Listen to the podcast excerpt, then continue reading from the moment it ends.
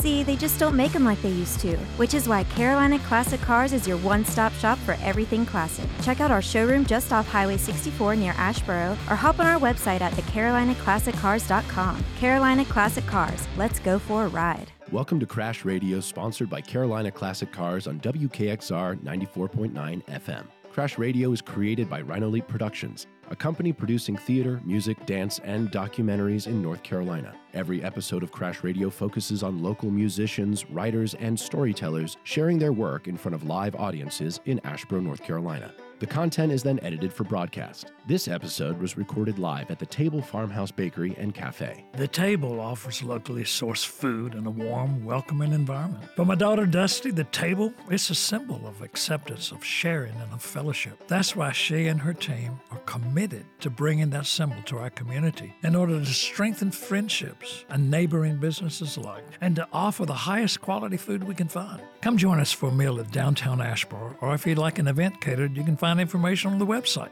at thetablefarmbakery.com. And at the table, there's always room for one more. Our first guest is Lalenja Harrington. Lalenja is a professor at UNC Greensboro, where she also lives. Along with her music and work as an educator, she is an actor on many North Carolina stages, a poet, and an activist. Lalenja has a BA in psychology from Princeton University, an MA in communication from UNC Chapel Hill, and her PhD in education from UNCG. Billie Holiday's iconic, right? Iconic sound, um, tragic end to her life, um, as happened to so many black artists. Um, so um, I just am thankful. I'm thankful that we had those years um, from her creatively, and I'm thankful for her spirit. Um, I often feel like she with me sometimes. All I know is I'm in love with you, even though you say that we are through. I know without your love, I just can't go on. I wonder where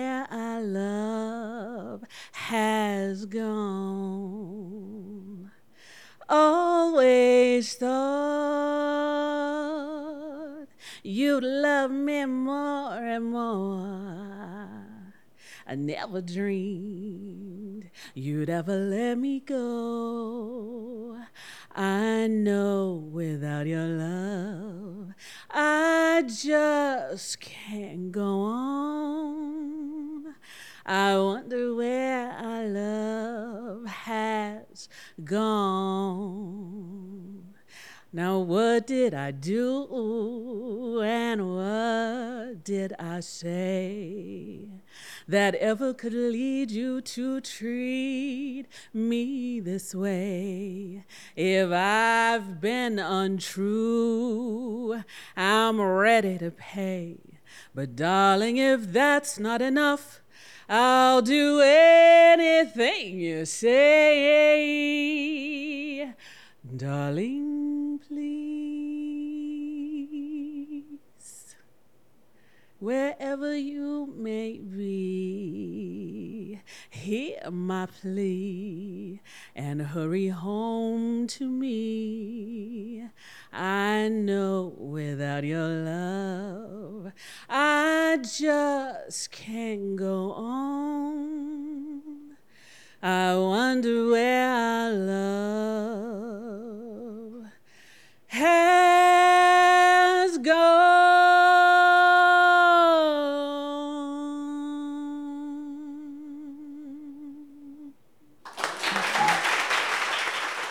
Our next guest is Luke Gregson.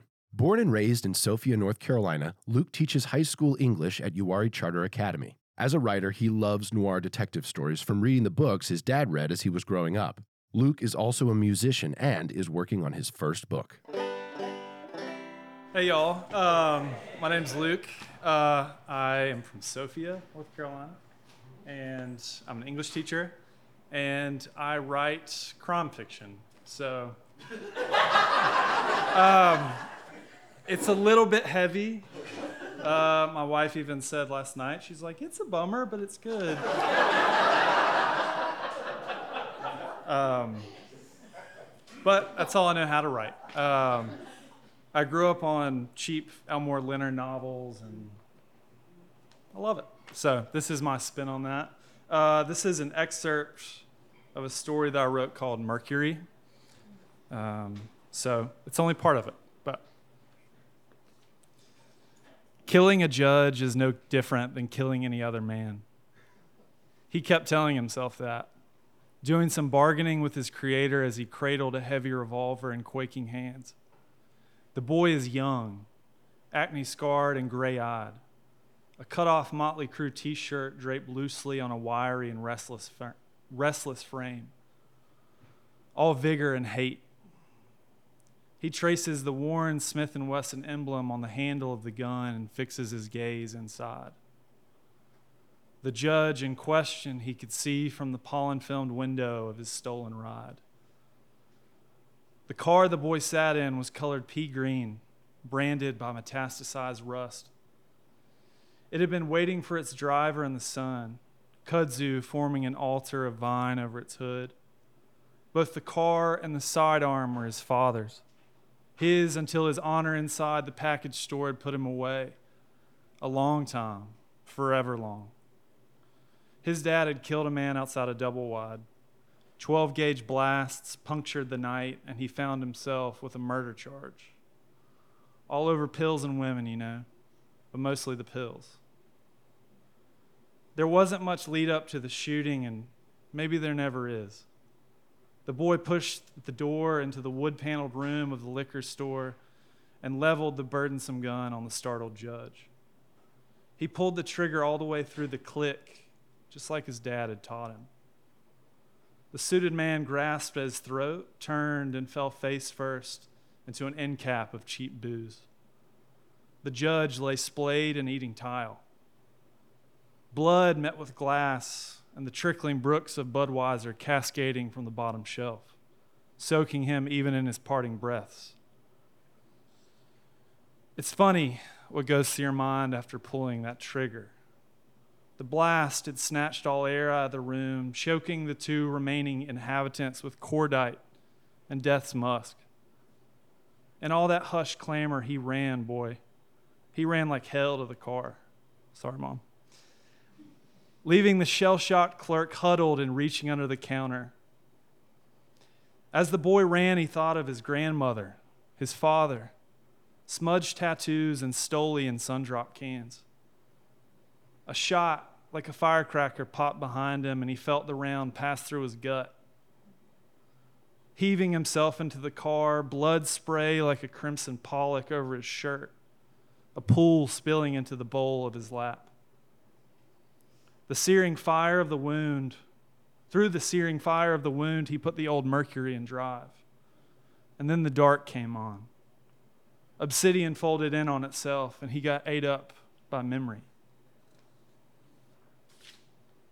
In the dim of his mind, he sees his grandmother, the woman who raised him. She sits still, barely sentient and a lazy boy, watching the stained filter of her cigarette bathe in the ash of a coffee mug. Stacks of empty Cherokee smokes amass on the floor beside her. One hundreds, the long ones. Emblazoned on the packaging was the portrait of a Cherokee chieftain, or a white man's approximation. Looked like Paul Newman donning a feathered headdress, proud and stoic and peddling poison. There was no convincing her that all of these things the cigarettes, the nitrates, and the smiling televangelist on her TV screen were all pushing her closer to an end. He brought her paper sacks of chopped barbecue every night after his shift at the smokehouse, vinegar and grease making the bag translucent at its bottom. He'd put their supper away and sit down beside her, sinking into the ratty couch. They would sit and broil in silence mostly, a tuned up imports motor whining like a weed eater in the distance preacher man on the TV droning on about sinners, reprobates, and the promise of a new covenant, dancing and shouting like a man on fire. a paltry weasel in a cheap suit. She sent damp checks and old envelopes to the church, a million miles away from here, a place she had never and would never go. God might be there, maybe with Jesus if he ever did live. Hell, maybe the Holy Ghost even tagged along. But one thing he knew without question was that this damn trailer park in nowhere, North Carolina, sure wasn't heaven, and the Godhead wouldn't never come here, except maybe the ghost to find communion with the other spirits like him. And there were plenty of them here, too, boy. Lost souls felled by bullet wounds and drink. He reckoned that soon he would become one of them souls, too, humming along with the forgotten and electric dead. He envisioned the day he would meet her in his ghastly form, accept her coffee when, she, when he walked in, his translucent and cursed figure rendering the room cold and unremembered. My, he's such a wonderful man of God, she would say, reciting scripture in harmony with the preacher as the cold digital glow of the screen washed over him. Further on in the gloaming in the boy's eye, he sees his father hunched below the top bunk of a dank prison cell. In the father, we see the son, face like tree bark, marred by chemical burn, etching of the lumpy medicine wheel clumsily filled in with greasy needles on the back of his neck. The letters NDN overlay the wheel. As boys, we see our fathers as gods living amongst mortals. In time, they are drawn as stark, complicated figures standing in our way. Down the road, most hope to regard their old man as a friend, the wounded teenager hauling ass away from a crime scene is not sure he saw his father as any of these abstract characters, but a drifter wandering through his life. He remembers as a child his father taking him for the day, one of those rare days, took him down to the beach, gliding on blacktop, flanked by seas of tobacco fields to get there. He sat and pierced the ocean with a hollowed out stare like it was the edge of the world. His father passed out beside him in a malt liquor reverie.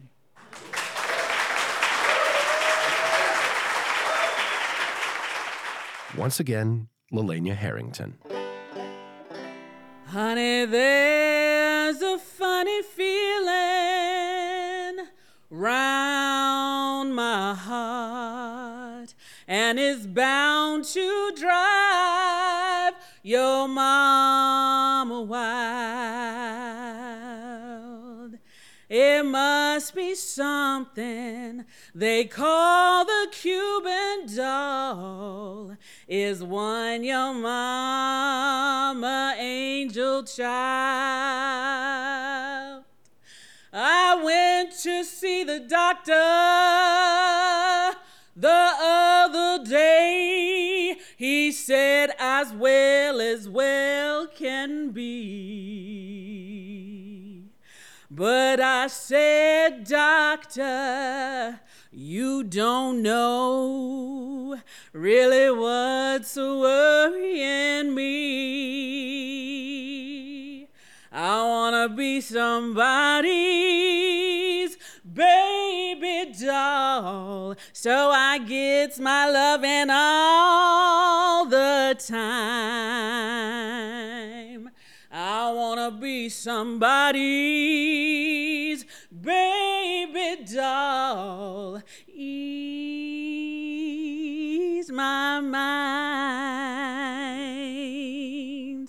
He can be ugly, he can be black, so long as he gives me the rock and ball the jack. I wanna be somebody's baby doll, so I get my loving all the time.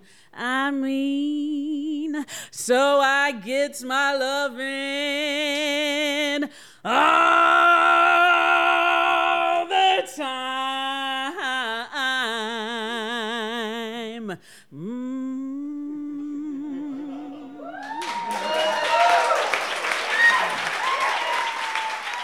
Thank you for listening to Crash Radio here on WKXR 94.9 FM, sponsored by Carolina Classic Cars and produced by Rhino Leap Productions.